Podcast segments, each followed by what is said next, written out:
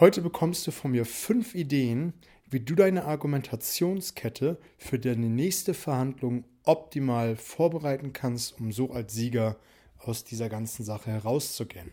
Mein Name ist Oliver Busch und das ist der Nicht-Verkäufer-Kanal. Hier geht es um die Themen Verkaufen, Verhandeln, Rhetorik und das dazugehörige Mindset, damit du in Zukunft deutlich mehr Umsatz generierst und das mit einer größeren Gelassenheit.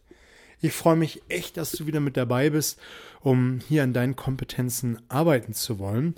Und die 5 Ideen, die ich heute für dich zusammengetragen habe, helfen dir in jeder Verhandlung. Und dabei spielt es keine Rolle, ob du mit einem großen Milliardenkonzern verhandelst, ob du mit einem Mittelständler verhandelst über Zahlungsbedingungen oder einfach deine Freunde begeistern willst für eine Blockhütte in Skandinavien, um da mal ein Wochenende zu verbringen. Es sind 5 Ideen, wenn du die nach und nach abarbeitest, hast du eine perfekte Argumentationskette, du hast am Ende einen Aktionsplan, To-Dos, die du brauchst, um dann letztendlich in die Verhandlung zu gehen. Lass uns mal gemeinsam die Punkte nach und nach durchgehen, damit du eine Idee hast, und ich kann dir empfehlen, Stift und Zettel zu nehmen oder die Folge 2-3-mal zu hören, weil das ziemlich cooles Zeug mit dabei. Der erste Punkt ist, die Ausgangssituation herstellen. Und dabei ist eine Frage mal zu stellen, was ist genau das Problem? Oder anders formuliert, was ist die Situation? Was ist die Herausforderung? Dabei geht natürlich einher, wer hat das Problem? Bei wem liegt das Problem oder wo liegt die Herausforderung? Wenn du zum Beispiel einen Kunden hast, einen Mittelständler, der ein säumiger Zahler ist, der nicht immer pünktlich zahlt, dann hat er das Problem. Oder hast du das Problem, weil du als Lieferant nicht immer pünktlich lieferst oder deine Leistung, die du versprochen hast, nicht immer einhältst und dein Kunde dich zum Gespräch gebeten hat? Und wenn man sich darüber in dieser Fragekombination, was genau ist das Problem und wer hat das Problem, der darüber im Klaren ist, dann hat man schon mal eine Idee, wie die nächsten Schritte sein können. Das nächste ist, wie sieht die andere Seite die Situation? Und dabei ist es natürlich vom Vorteil, dass du deinen Kunden kennst. Das ist immer optimal, wenn man schon eine etwas längere Geschäftsbeziehung hat, dann kann man das schon so ein bisschen erahnen und auch ein bisschen hineinfühlen, wie die andere Seite die Situation sieht. Nichtsdestotrotz würde ich anfangen zu recherchieren. Vielleicht hast du in deiner Branche gute Kontakte und kannst gerade bei schwerwiegenden Verhandlungen mal jemanden anrufen, kontaktieren, um nachzufragen, wie jemand die Sache sieht. Ich bin ja auch noch im Außendienst tätig und ich habe jetzt viele, viele Jahresgespräche und wir führen gerade eine Konditionsreform ein. Wir verändern sehr viel und es wird sehr viel leistungsbezogen werden. Und ich habe einen Kunden, der besteht aus mehreren Häusern. Das ist so ein Verbund, das ist so ein Zusammenschluss. Und da habe ich einfach mal 2, 3 kontaktiert im Vorfeld vor so einem Jahresgespräch, was ja immer sehr anstrengend und fordernd ist, um einfach mal eine Meinung einzuholen, auch meinen Kunden abzuholen, um ihn als Fürsprecher zu gewinnen, um auch mal zu hören, wie sieht er die Sache. Und ich habe natürlich die anderen Punkte, die gleich kommen, mal mit angewendet, aber ich wollte mal seine Meinung hören, wenn es dann nämlich zum eigentlichen Jahresgespräch kommt, dass ich schon mal einen Fürsprecher habe und er kennt die anderen Verhandlungspartner viel, viel besser und wir haben die alle einzeln mal besprochen, wer wie die Sache sehen könnte. Und das hat mir jetzt geholfen, wenn der Termin, der große Termin in 2 Wochen ist, mich viel, viel besser darauf vorzubereiten. Das nächste ist, wenn die Situation bei dir liegt, also wenn dein Kunde der Problemgeber ist und ihn das vielleicht nicht interessiert, solltest du dir mal die Frage stellen, wie kannst du da das Interesse für dieses Problem beim Kunden überhaupt wecken? Vielleicht hat er da einen blinden Fleck und sieht es einfach nicht als besonders schlimm, dass er ständig zu spät zahlt. Vielleicht musst du ihn erstmal dafür sensibilisieren, was das überhaupt bedeutet. Vielleicht hat er einen blinden Fleck. Darüber solltest du dir auch mal Gedanken machen, wenn dein Kunde das Problem nicht sieht, wie du ihn überhaupt dafür sensibilisieren kannst. Und dazu hilft mir immer eine Sache, nämlich bei dieser ganzen Ausgangssituationsgeschichte, dass ich mich immer in die Sichtweise des anderen setze. Egal, was für eine Situation ich habe, ich frage mich immer, was könnte die andere Seite davon haben? Genauso wie Anwälte das machen, die versetzen sich immer in die gegenüberliegende Seite und legen sich dann auch die Argumente zurecht, die die gegenüberliegende Seite bringen könnte, und machen daraufhin ihre Gegenargumentation. Ich habe in der letzten Episode die 3 Nuggets für deine Verhandlung auch schon gesagt, mach dir einen Argumentationsbaum. Setz dir einfach das Argument, was die gegenüberliegende Seite bringen könnte, und danach deine Gegenantwort und dann die mögliche Gegenantwort, die du wieder bringen müsstest, um den Einwand aus der Welt zu schaffen. Und damit bist du viel, viel stärker. Punkt Nummer 2 ist Ideen sammeln. Was genau willst du überhaupt verändern? Ist eine Frage, die du dir stellen solltest. Wenn dein Kunde ein säumiger Zahler ist, vielleicht kannst du es belassen und damit leben, dass er ein säumiger Zahler ist. Vielleicht ist es eine viel bessere Idee, dass er in Zukunft eine größere Menge abnimmt oder ein zweites Produkt von dir listet oder dass er dafür Sorge trägt und du den Auftrag bekommst, in eine andere Abteilung zu liefern. Das sind Ideen, die du in Zukunft stellen solltest. Das nächste ist, was willst du überhaupt in den Termin erreichen? Willst du, dass er in Zukunft pünktlich zahlt, oder willst du vielleicht, was ich eben schon angesprochen habe, in eine andere Abteilung reinkommen, um dort einen Auftrag zu platzieren? Das nächste ist, was kannst du tun, um die Ausgangssituation positiv für dich zu verändern? Vielleicht gibt es im Vorfeld irgendetwas, das kommt ja immer auf die Ausgangssituation an, dass du dich dafür mal schlau machst, was du verändern kannst, um sie in deinem Sinne zu verändern. Und dazu hilft dir, und das möchte ich mit diesem Punkt auch beenden, das Brainstorming. Brainstorming ist so cool. Ich mache das zu jeder Podcast-Folge, ich mache das zu vielen Verhandlungen oder Workshops, die ich gebe, Coachings, mache ich mir im Vorfeld immer ein Brainstorming, auch eine Mindmap, und schreibe mir die einzelnen Punkte mal auf. Und ich bewerte das nicht. Und wenn du Brainstorming für dich machst oder im Kollegenkreis, dann mach das auf einem großen Flipchart-Papier oder auf einem großen weißen Blatt Papier und sammel einfach mal alle Ideen. Ideen, die gut sind, Ideen, die schlecht sind, Ideen, die nicht umsetzbar sind, einfach sammeln. Sammeln, um mal zu sehen, was diese ganze Schwarmintelligenz, was aus dem Unbewussten mal hervorkommt, um mal zu gucken, was für Ideen darauf zu tragen kommt. Und dann kann man irgendwann mal gucken, was die Umsetzbarkeit, die Realisierbarkeit überhaupt bedeutet, um dann einen Aktionsplan nämlich zu bringen. Und das ist nämlich auch Punkt Nummer 3, Umsetzung des Planes oder der Dinge, die du schon erarbeitet hast. Wenn du nämlich im Gespräch bist, und das ist die nächste Frage, die du dir stellen solltest, welche Hintergrundinformation willst du überhaupt geben? Bleiben wir bei den säumigen Zahler. Der säumige Zahler zahlt immer zu spät, und vielleicht ist es so, dass es ein größerer Kunde bei dir ist. Vielleicht ist es sogar so, dass es dein einziger Kunde ist. Und wenn du diese Hintergrundinformation dein Gegenüber gibst, na, was glaubst du, was der macht? Ich sag das mal ganz krass. Der hat dich bei den Eiern. Der hat dich beim Schlawittchen. Der weiß ganz genau, spiele ich dieses Spiel weiter, dann ist der irgendwann pleite. Dann bist du irgendwann pleite. Das ist eine Hintergrundinformation, die du nicht geben darfst. Da ist Business einfach total hart. Das sind einfach Informationen, die du nicht weitergeben darfst. Nach außen hin vielleicht eine große Nummer, aber wirklich eher eine kleine. Wenn du diese Information preisgibst, egal wie gut deine Dienstleistung, dein Produkt ist, gerade mit größeren Unternehmen, hey, das ist, da lachen die drüber und sagen sie, komm, jetzt erst recht, jetzt wollen wir ein besseres Zahlungsziel, jetzt wollen wir vielleicht noch einen Rabatt mehr und zahlen dafür in Zukunft vielleicht pünktlicher. Aber wenn du diese Hintergrundinformationen gibst, das ist dein Todesurteil.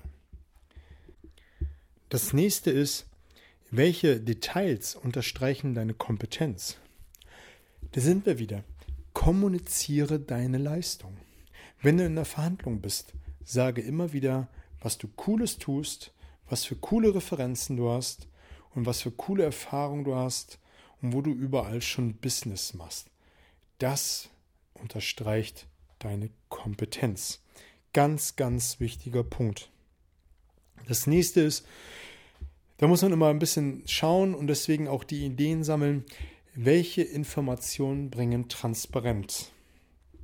Es gibt Informationen, die du auf gar keinen Fall preisgeben darfst. Dazu gehört einfach, dass du der einzige Lieferant bist oder dass es dein einziger Kunde ist.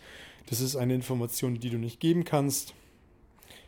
Eine coole Information wäre es zum Beispiel die allgemeinen Zahlungsbedingungen oder einfach übliche Dinge. Da musst du einmal für dich überlegen. Der letzte Punkt von diesem Oberpunkt ist, welche Einwände kannst du vorwegnehmen? Einwände wie, es ist eine zu hohe Investition, zu lange Lieferzeit, was auch immer. Das überleg dir im Vorfeld, das gehört mit zu Ideen und du merkst, es baut sich langsam nach und nach auf und wir werden immer weiter in die Spitze gehen, wie man die perfekte Argumentationskette vorbereitet. Nämlich, wenn du nämlich die Einwände vorweg nimmst und dir im Vorfeld schon überlegt hast, was es für Einwände kommen kann, kannst du, wenn du zum Beispiel eine Präsentation bei deinen Kunden hältst, schon zu Beginn der Präsentation erwähnen, dass es eine hohe Investition ist und sie sich nach kürzester Zeit rentiert oder dass zurzeit eine höhere Wartezeit auf dein Produkt, Dienstleistung ist, weil so viele Kunden es haben wollen. Es spielt wieder soziale Bewährtheit mit, viele Kunden wollen es haben. Und wenn du das so vorwegnimmst und auch im Verkaufsgespräch, in der Verhandlung schon anbringst, dass wir zurzeit eine längere Lieferzeit haben oder eine höhere Investition hier getätigt werden muss, hast du diesen Einwand vorweggenommen. Und das Schöne ist, dein Kunde kann nicht diesen Einwand mehr bringen, weil du hast ihn ja schon gebracht und wenn du es richtig cool machst, hast du sogar schon den Gegeneinwand mit präsentierst.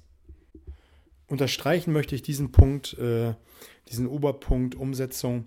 Mach dir einen Plan mit Teilzielen, was bis wann du erledigt haben willst oder bis was der genaue Plan ist und was die genauen Teilziele sind. So ist es besser formuliert.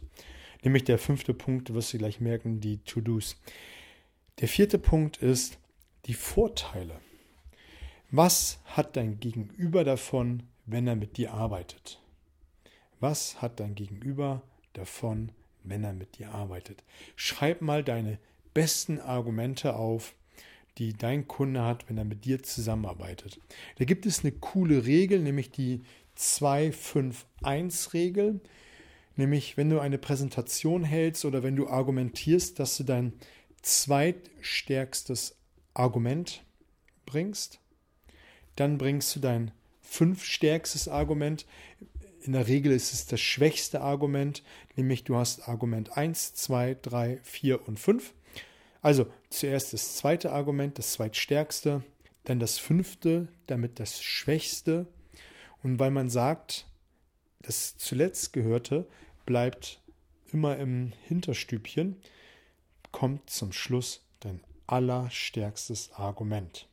Also die 2-5-1-Regel. Und dann hast du einfach eine coole Argumentation schon mal in der Tasche. Und diesen Punkt liebe ich. Nämlich, wie werde ich diesen speziellen Nutzen vermitteln? Und ich liebe ihn deshalb so sehr, weil es genau das trifft, wofür ich stehe, nämlich in die Gedankenwelt des Kunden einsteigen, nämlich so zu verkaufen, dass es dem Gegenüber Spaß macht, bei mir zu kaufen, mit mir zu verhandeln, nämlich indem ich die Argumente bringe, die mein Gegenüber hören will. Und wenn ich gut zugehört habe, wenn ich die ganze Zeit gut recherchiert habe, wenn ich im Vorfeld meine Hausaufgaben richtig gemacht habe, dann weiß ich, wie ich die Argumente rüberbringen muss und wann ich sie rüberbringen muss. Und ich habe schon so viele Episoden gemacht zum Zuhören, in die Gedankenwelt des Kunden einsteigen. Wir sind ja bei mittlerweile über 350 Folgen und mit vielen Zitaten folgen. Ich weiß aber, wir haben was über Metaprogramme gemacht, über NLP, richtige Fragetechnik. Und wenn du all das anwendest, dann weißt du auch, wie du die Nutzenfragen oder die Nutzen richtig übermitteln kannst. Der 5. und letzte Punkt ist ein Aktionsplan. Wie sind die nächsten Schritte? Das sind dann Fragen wie, was muss als nächstes getan werden? Wie geht es weiter? Und was ist der Aktionsplan? Im Großen und Ganzen kannst du es auch To-Do nennen. Und da kommt es immer auf den Verhandlungsgegenstand an, ob wir bei der Blockhütte sind mit Freunden, das Zahlungsziel oder einen größeren Rahmenvertrag bei einem großen Konzern. Und auch wenn du mit einem Mittelständler zusammenarbeitest, eine Verhandlung ausarbeitest, kann es ja sein, dass du über einen großen Rahmenvertrag verhandelst. Und wenn du über so einen Rahmenvertrag verhandelst, musst du für jeden einzelnen Punkt im Rahmenvertrag genau diese 5 Werkzeuge machen, damit du da argumentationssicher bist. Die Top-Profis haben für jeden dieser Punkte immer eine Top-Vorbereitung. Und das ist auch meiner Meinung nach einer der Gründe, warum manche Verhandlungen über mehrere Tage, Wochen dauern, weil jeder dieser einzelnen Punkte durchargumentiert wird. Und du bist letztendlich das, was du verhandelst. Wenn du irgendwo nachgeben musst, dann, du merkst es, das tut mir in der Seele weh. Dann hast du deine Hausaufgaben nicht gemacht. Und dazu hilft dir mein To-Do-Plan und auch sich zu überlegen, und dazu gehört auch, wenn der Termin weiter weg ist, sich zu überlegen, welche Informationen brauche ich noch. Mag sein, dass man im Laufe der Zeit merkt, bei diesen 5 Ideen, die ich dir heute vorgestellt habe, hey, ich habe jetzt noch nicht die Information, aber die Zeit dringt und macht die anderen Punkte erstmal und sammelt dann später die eine oder andere Information nach. Und wenn du das machst, dann hast du einfach eine Argumentationssicherheit. Jetzt habe ich fast den Faden verloren. Ich wollte sagen, wenn du dir eine To-Do-Liste machst, vielleicht über einen Monatszeitraum oder einen Halbjahreszeitraum, wann auch immer der Termin stattfindet, dass du dir To-Dos im Kalender einträgst, was bis wann erledigt sein muss. Ja, das soll es für heute auch gewesen sein. Ich möchte mit dir die 5 Punkte nochmal durchgehen. Als erstes die Ausgangssituation festlegen, damit du weißt, um was es genau geht. Ideen sammeln. Das nächste war Umsetzung des Plans. Das nächste, der 4. Punkt, die Vorteile und der 5. die ersten Schritte, die zu tun sind. Das sind die 5 Punkte für eine coole Argumentationskette, damit du in Zukunft jede Verhandlung für dich gewinnst, denn du bist das, was du verhandelst. Wenn du jetzt Bock hast, mit mir einen Workshop zu machen oder ein Coaching, Anfang Juni, das erste Juni-Wochenende, ich habe jetzt keinen Terminplaner vor Augen, wird in Hamburg der erste öffentliche Workshop stattfinden, über anderthalb Tage, Samstag und Sonntag. Es wird über Mindset gehen. Was für ein Mindset sollte ich haben als Vertriebler, Verkäuferin? Was für ein Mindset brauche ich, um in der Akquise zu bestehen? Wir werden auch an Glaubenssätzen arbeiten. Es ist nämlich immer so ein Thema, gerade im Vertrieb, die und die Branche kann ich nicht am Montag anrufen. In meiner Welt, als ich vor 20 Jahren Vertrieb gemacht habe, am Telefon in der Kaltakquise, waren es immer die Handwerker, die kann ich montagmorgens nicht anrufen, die sind auf dem Weg zur Baustelle. Ich habe mir gedacht, na und, dann werde ich den schon auf dem Handy anrufen. Der wird mir schon erzählen, ob er Zeit hat oder nicht. Und solange er am Telefon ist, wird er mir zuhören. Darüber werden wir sprechen. Wir werden über die Fragen sprechen, die du im Verkaufsgespräch stellen musst, damit du in Zukunft in die Gedankenwelt deines Kunden einsteigen kannst. Und wir werden noch das ein oder andere i-Tüpfelchen haben.